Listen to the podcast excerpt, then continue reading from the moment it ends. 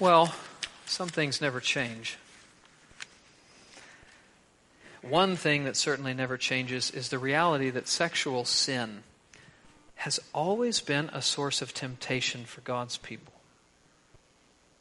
Now, it's true that our day is one of flagrant sexual sin. We did just come out of Pride Month. But it's also true that sexual sin has always knocked on the door of God's people. Always. read, read Proverbs 5 this afternoon, and it'll warn you about the dangers of the forbidden and how alluring it is to each and every one of us. Read Matthew 5 this afternoon. It'll warn you about the dangers of the same and how it calls you to fight impurity and lust at the level of the heart with intensity. Heck, read almost any New Testament letter from the Gospels to Acts to the epistles, Romans, Corinthians, Ephesians, Colossians, 1st and 2nd Timothy, to the general letters, you could go to Hebrews, James, 1st, 2nd Peter, I could name more. Sexual sin is explicitly addressed in all of them. I think Ecclesiastes is true. There is nothing new under the sun. So let's ask a question. Why is this specific sin such a temptation for God's people? Can I suggest to you it's because this particular pleasure is one of God's greatest gifts.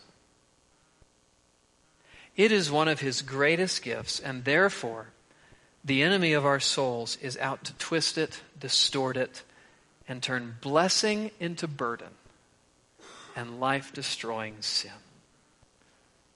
So, today, what we're going to see is what God calls us to in regards to this most precious gift and temptation. Please turn with me to Exodus chapter 20, verse 14, as we make our way in our series in the Ten Commandments in the seventh commandment. The seventh commandment reads thus. I feel like I have to speak in the King James when I read these. Anybody else feel that way? Here we go. You shall not commit adultery. Let's ask two questions. Number one, what's commanded here? And number two, why is it commanded? So, what's commanded? Sexual sin is forbidden. Obviously, the sin of adultery is forbidden. That's being with someone other than your spouse. But more than that, this forbids all sexual sin.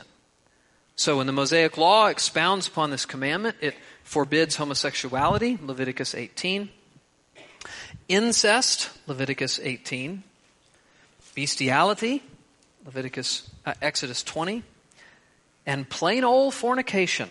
That's with being with someone before you're married.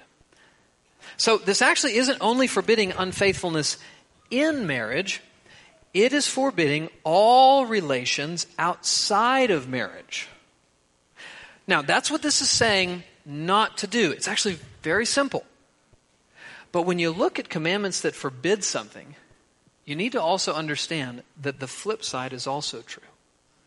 So there's something you're not to do, but there is also something that you are to do. Do not murder doesn't just forbid our anger with each other, right? it positively speaking calls us to love and seek each other's good.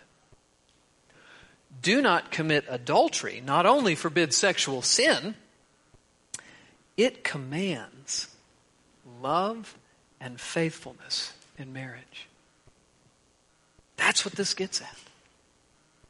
Not only avoiding sin, but cultivating single hearted love and devotion between a married couple such that it can be said these two only have eyes for each other. That's, that's not supposed to be just something you hear in romantic movies. It should be something that's said of every married couple. He is enamored with her and she is enamored with him. There is a union there that simply can't be broken. There is an intimacy there that cannot be intruded upon. This relationship is exclusive and it's, and it's intimate.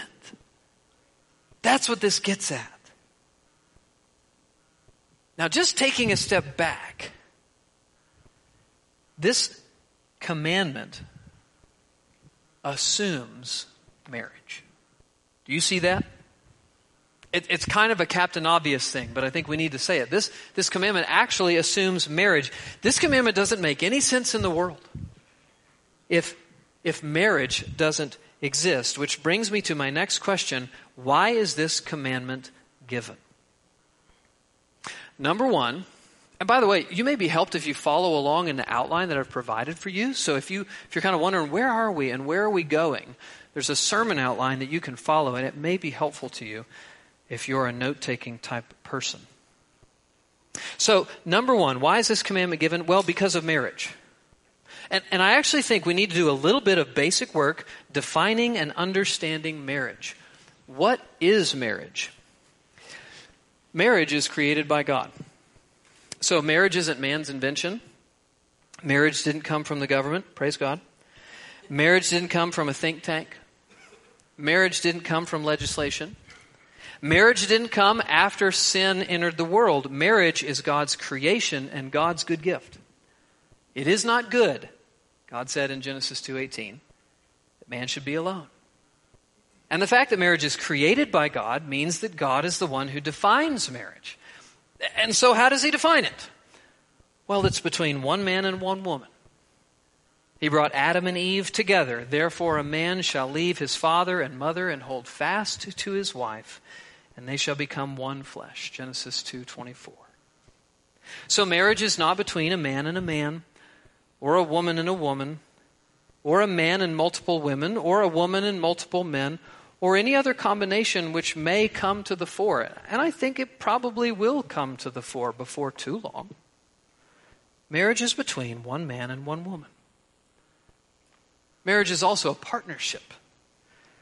One of the interesting things in the creation narrative is that after God says it's not good for man to be alone, he brings all of the animals before Adam. Listen to this text.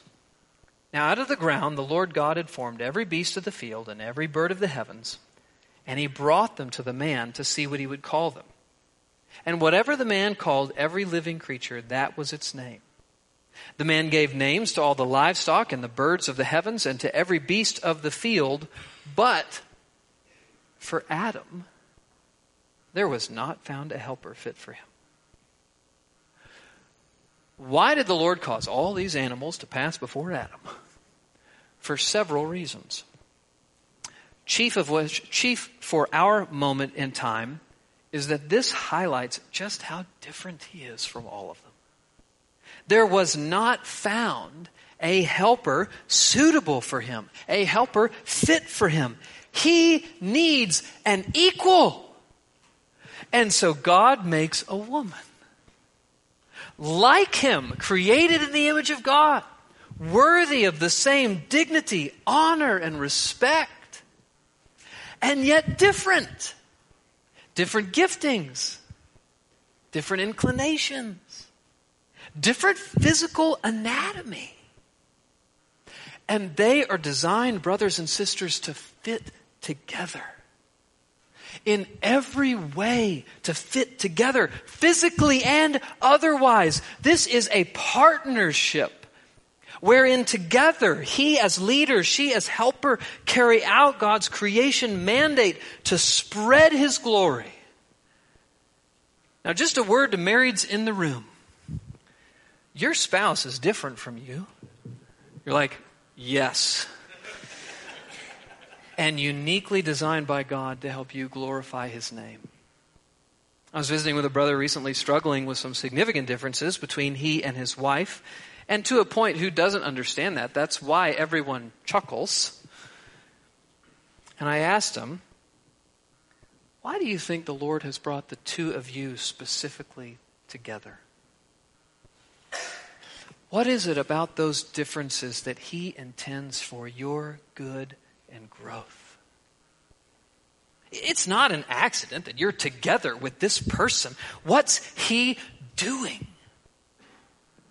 I think that's something every married couple might be helped to reflect on, especially in those times when your differences grate on you. So, marriage is a partnership.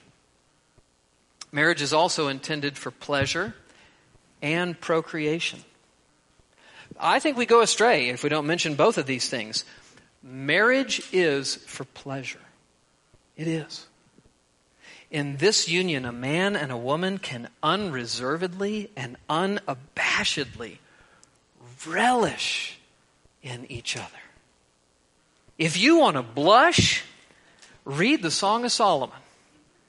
If you want to blush, I'm not going to read it because they're young, super young ears here, but if you want to blush, read Proverbs 5, 18, and 19.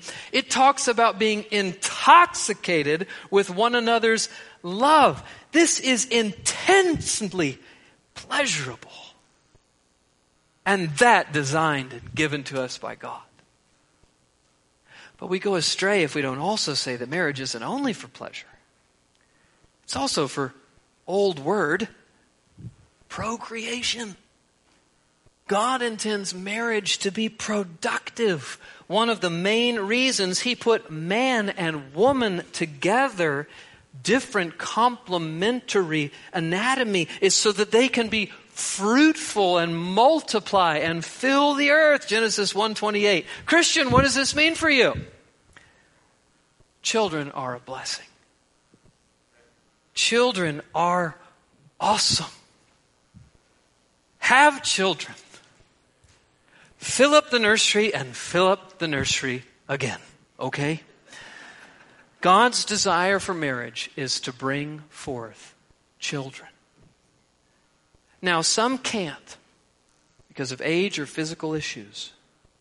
And as to how many, well, that's a matter of Christian freedom. For some, it's one. For others, it's time to get what I call the swagger wagon, which is a minivan or a 15 passenger van. You know, whatever. It's a matter of Christian freedom and it can vary. You've got the freedom to decide that between you and your spouse. But the posture we have is children are a blessing. They are a blessing, and the Lord desires children to come from marriage. And this has to be said because it's just so contrary to the spirit of our age, right? Spirit of our age says that kids are a burden. And if we aren't careful, moms and dads, we can talk about our kids in only ways that reflect the reality that they are burdensome. they are burdensome sometimes. But kids are not primarily a burden, kids are a blessing, and they're wonderful. The spirit of our age says they're a burden. The spirit of the age says kids are a drain on resources, not only on our resources, taking away from us our freedom to do what we want and our time, they are also a drain on the earth's resources. We should not have them. This is foolishness. The spirit of our age even says that pets are a replacement for kids. I hate the fact that I have to say that, but I talk to people and they say, I don't have kids, I have pets. I say, Your pets are not your kids. Brothers and sisters, pets are not kids. All right. You'll learn a lot when you come to church. Marriage is also intended for life. Commenting on the creation account, Jesus says, What God has joined together, let not man separate. God intends for marriage to be permanent. I believe Scripture does teach that there are only two instances where divorce is permissible marital unfaithfulness and abandonment by an unbeliever. Other than that, this is a lifelong bond. Now, let me also say that if you have been divorced and it doesn't fit into these circumstances, friend, this is not beyond the bounds of God's forgiveness and grace. Praise God for the gospel. This is not an unforgivable sin but it is sin. And finally, marriage is for good. And what do I mean by that? I mean, this really is a precious, wonderful, and priceless gift from God. This commandment to not commit adultery isn't because God wants to withhold pleasure from you. If you think that's what it is, you are confused. Quite the contrary. It is because He wants pleasure for you. He wants you to have true companionship. He wants you to have real and rich intimacy. He wants you to have sweet and wonderful love. And that's why the purity of marriage must be protected because marriage is so wonderful. So, a word to the marriages that are struggling. I know for some, the picture Scripture paints of marriage may be hard to hear because your marriage isn't reflecting those things right now. If that's you, how might the Lord be calling you to respond? Might He be calling you to pray? To pray for yourself? To pray for your spouse? Pray for God to restore what's been broken and lost? Might He be calling you to confess? To confess bitterness, unforgiveness, lack of effort, wayward thoughts and actions. Might He be calling you to confront, confront your own sin, which has created a barrier between you and your spouse. Perhaps confront the sin of your spouse, which has created a barrier between you and your spouse. Might He be calling you to call out for help? to stop suffering in silence and say to a trusted Christian brother or sister, you know what? Things aren't good. And we need help. And would you help me begin to think about it? Would you at least just be listening here and pray for me? How might the Lord be calling you to re- respond today? And then a word to those who are single The picture that Scripture paints of marriage is why you generally want to be married. You want these lovely things, but you need to know something. If you don't marry, you are not going to be the loser because you're going to get what's even better what marriage points to. Marriage actually points beyond itself to greater truths, which leads me to where we need to go next. So, just on the surface, this commandment is given because it protects the precious treasures of marriage. But going deeper, this commandment is given because marriage points us to deeper realities. What are the deeper realities? I'm glad you asked. Marriage pictures God's relationship with his people. Sinai, this covenant of Sinai, of which the Ten Commandments is an integral part, this covenant is actually viewed as a marriage ceremony. If you read the chapters before and the chapters after, it's, it's extremely clear. God has taken Israel to himself, He has set His love upon her. Israel is His bride, she is her husband. He is her husband, and He desires her love and faithfulness. Scripture speaks to this reality in multiple places. In Jeremiah 31 32, it speaks of God as Israel's husband. Ezekiel 16 8 speaks of Israel as his bride. Thus, listen to this. The command here addresses more than just Israelite couples, calling them to faithful in marriage, faithfulness in marriage. It does do that, but it does more than that. It actually addresses Israel as a whole and calls Israel as a whole to be faithful to the Lord her God because they are in the most precious of relationships with Him. Does that make sense? This is not just speaking to Israelite couples. This is speaking to Israel, the nation, as the bride. and saying, You, Israel, must be faithful to me. Make sense? This means make sense. Excellent. You're with me. So, marriage is a picture of God's relationship with his people, and perhaps nowhere do we see this more clearly than in the New Testament, which sheds even more light on marriage and tells us that ultimately, marriage is a picture of the gospel. Let me just read Ephesians 5 for you. You don't have to turn there. I'm just going to read it. And while I read it, just ask yourself the question what does marriage really point to?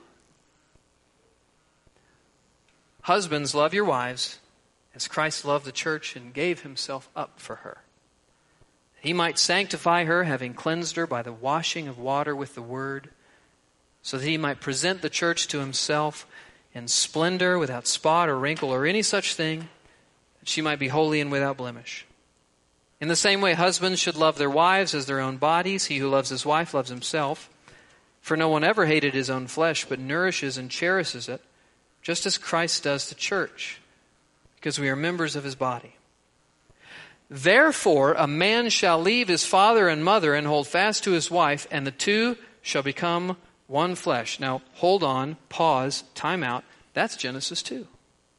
We just read that a minute ago. And this is saying that marriage from creation was intended to point to Jesus' relationship to the church, to his love for her, to his giving of himself for her on the cross to redeem her, to our union with him by faith, wherein he brings us to himself and lovingly leads us as we submit ourselves to him. This is what marriage points to. And and lest you miss the point, Paul closes by saying it very directly in the next various in the next very verse. This mystery is profound, and I am saying that it refers to Christ and the church. Let this blow your mind for just a second, okay? It's not that God was in heaven one day and he was thinking, you know, how, how can I teach them uh, what our relationship should be like. How, how can I help them understand our relationship? How can I help them understand the intimacy, the love, the union? Oh, I, I know. Members of the Trinity gather round. It's like marriage. They'll get that. No. That's not it at all. Marriage was not some pre existing thing that God decided to pick up and use for a handy illustration. God created marriage for the explicit purpose of revealing the most precious and intimate relationship in all the universe our union with Jesus Christ. Just a side note this is why any other definition of marriage is actually a heinous distortion of the gospel. Because in marriage, everything is representative. The husband and wife is a picture of Christ and the church. That is marred by anything other than marriage being between one man and one woman. So the definition of marriage, Christian, is not conservative politics that we can take or leave. It's not politics at all. It's a gospel issue. So, why is this commandment given? Because of marriage. Because of marriage and because of what marriage points us to, which is God's relationship with his people, which is ultimately fulfilled in Jesus Christ's relationship with the church. So, how did Israel do? She's given this command. She's called to faithfulness to her God and Savior. Is she faithful? I think you know the answer because this is kind of like same song, eighth verse, seventh verse, actually. But let me just let the scriptures speak to you. Prophet Jeremiah. Surely as a treacherous wife leaves her husband, so you have been treacherous to me, O house of Israel, declares the Lord. The prophet Ezekiel. How sick is your heart, declares the Lord God, because you did all these things, the deeds of a brazen prostitute. Yet you were not like a prostitute, because you scorned payment. Adulterous wife who receives strangers instead of your husband. Men give gifts to all prostitutes, but you gave your gifts to all your lovers, bringing them and having them come to you from every side with your whorings. The prophet Hosea, rejoice not, O Israel, exult not like the peoples, for you have played the whore, forsaking your God. In the seventh commandment, she was called to love and faithfulness. She failed miserably. Scripture portrays her not merely as an unfaithful wife, that'd be bad enough, but as a prostitute, as a serial adulteress who scorns her husband's love and leaves him every chance she gets. That is so sad, right? Now, here's something you need to understand Scripture awaits, Scripture presents God as awaiting a faithful covenant partner. He covenanted with Adam in the garden. He promised him life if he'd love, trust, and be faithful to him. Was Adam faithful? No. Adam was unfaithful. He covenanted with Israel at Sinai. He promised her life if she'd love, trust, and be faithful to him. Was she faithful? No, she was not. As you read the Bible, you're left wondering as you walk through the canon where is the faithful covenant partner? Where is the one who will do what Adam didn't do, what Israel didn't do? Where is the one who will love the Lord exclusively, unreservedly, wholeheartedly, faithfully? Jesus Christ is the answer. This is what Jesus did in his life on earth. He faithfully loved the Lord his God with all of his heart, with all of his soul, and with all of his might. He so faithfully loved God that he refused to be faithless in any way. We see it in his temptations, hoping to catch him like he catches us in our weakest moments. Three times the enemy of our soul enticed him with lesser things, and three times Jesus said, No, I choose faithfulness and love to God and God alone. And most notably, we see it in the cross faced with certain incomprehensible suffering and ultimately death, Jesus chose faithfulness to God. Not my will, but thine I will be faithful. If you've been a Christian for any amount of time, you know these truths. You know he was faithful to God in life and in death. But what you may not know is that he did this in a representative sense. And I actually want you to tune in here. This is an important theological truth which you may have missed thus far in the Ten Commandments series. Every time we think about these Ten Commandments, we ask, how did Jesus fulfill these? Why do we ask that? Because he fulfills these in a representative sense. He did this to step into Israel's shoes and fulfill the law where Israel did not. Jesus himself said, I came not to abolish the law, but to fulfill it. I came to step into Adam's shoes. I came to step into Israel's shoes. And I came to obey where all the previous covenant partners failed. And he did. And that's why he's alive. God promised Adam life. Adam died because Adam sinned. God promised Israel life in the land. Israel was cast out because of sin. But after the cross, Jesus rose to everlasting life because he never sinned. Amen. Ever. He was faithful to God in life, fulfilling the law by obeying it. He was faithful to God in death, fulfilling the law by taking the punishment of the law upon himself. And in this way, he fulfilled all righteousness. Amen. And if you're not a believer, well, excuse me. And this is why we have hope. We have hope because we have all broken God's law. But Jesus has taken our punishment upon himself. He has clothed us in his purity. This is why we have hope. If you're not a believer, can I just tell you, you can be. At its root, being a Christian is simple. You must believe that you've been faithless to God, that you deserve His wrath for that, but that Jesus has been faithful in your stead. He has taken your sin upon Himself on the cross, and He has clothed you in His righteousness. Friend, if you believe that and entrust yourself to Jesus, you will be forgiven and cleansed from all of your spiritual adultery. You will be forgiven, cleansed, reconciled to God. How amazing the mercy of God. Amen. But we also have to say this doesn't mean that we're off scot free. Although Jesus has fulfilled the Old Testament law, this doesn't mean we can live any old way we want. In fact, as we turn to the new covenant, which he inaugurated, he teaches us important truths. So let's just see how these things apply to us.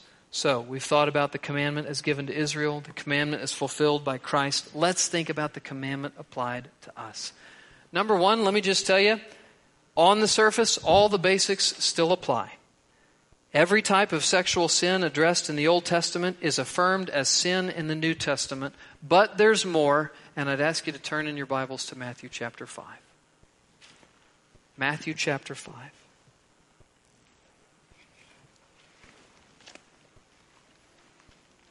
First book in the New Testament, Matthew chapter 5.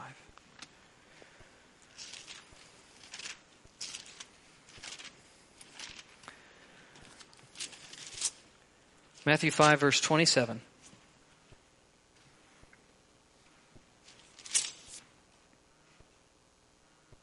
You have heard that it was said, You shall not commit adultery.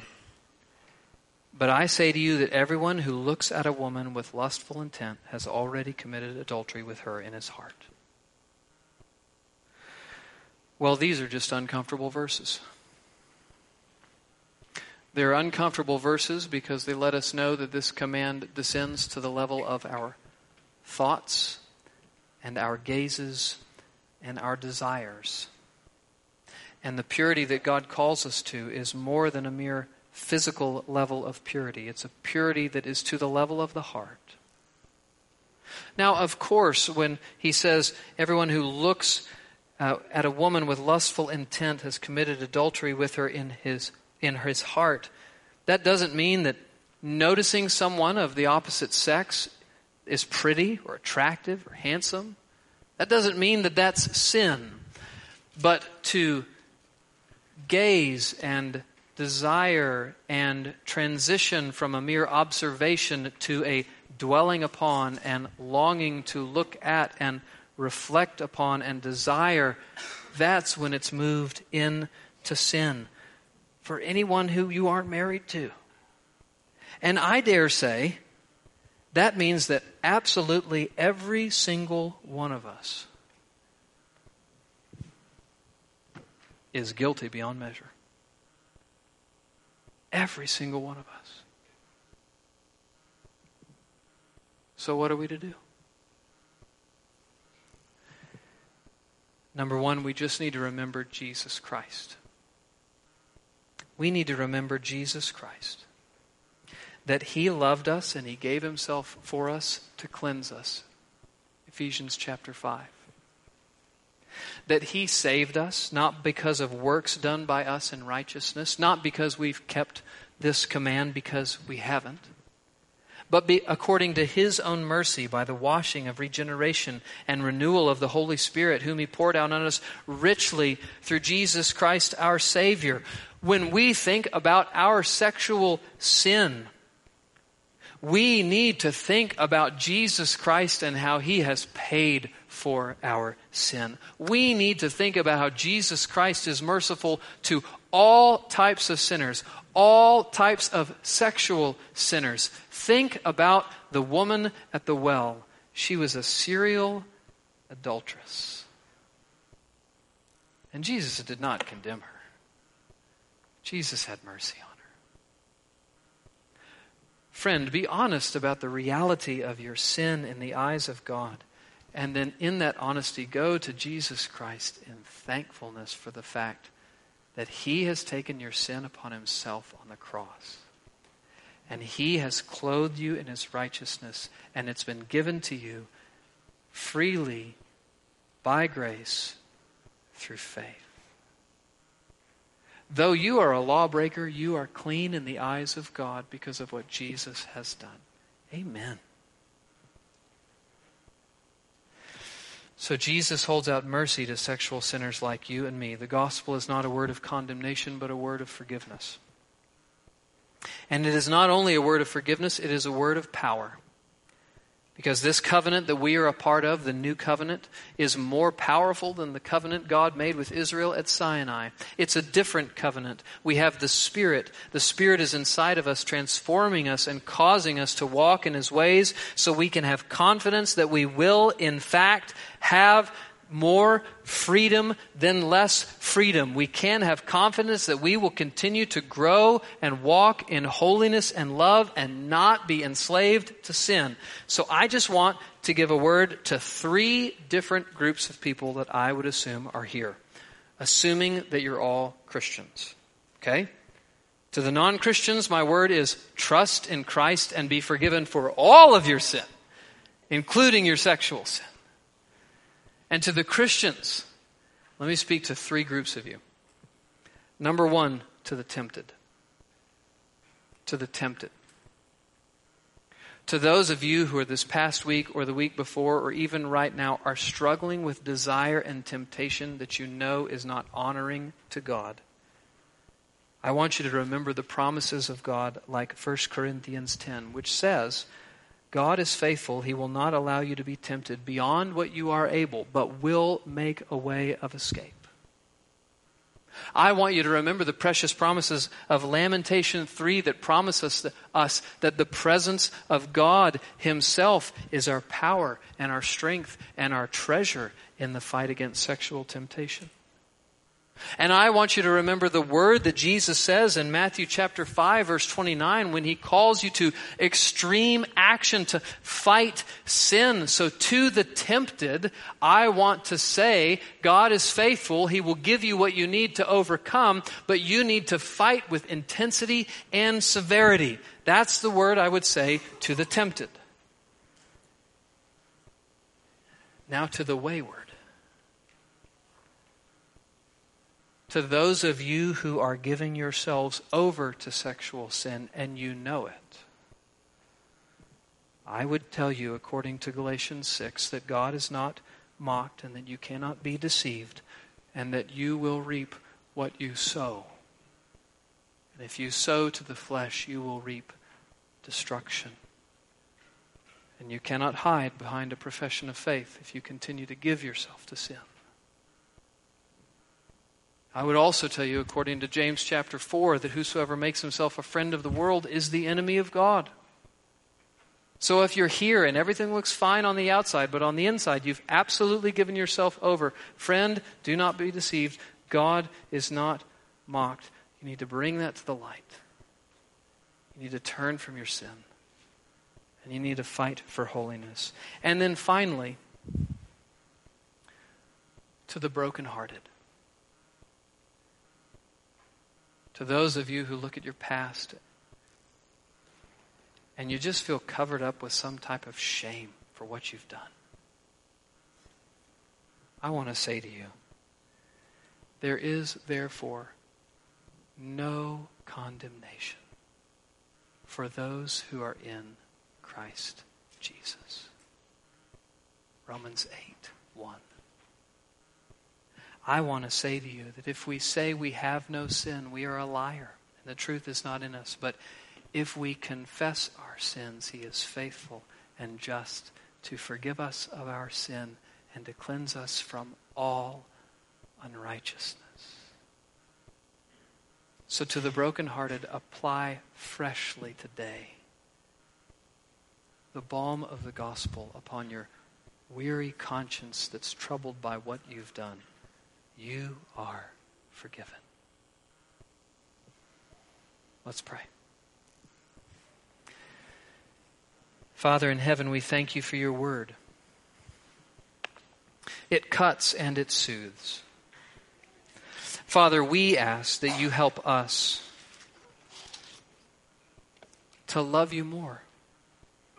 We know, Father, that in the call to sexual purity, what it really is, is it's a call to love you above all. Help us, Father, to do that. That's not easy for us. Help us. And we thank you that we have the Spirit, and we thank you for your promises, and we thank you for your word. We ask all these things in Jesus' name. Amen.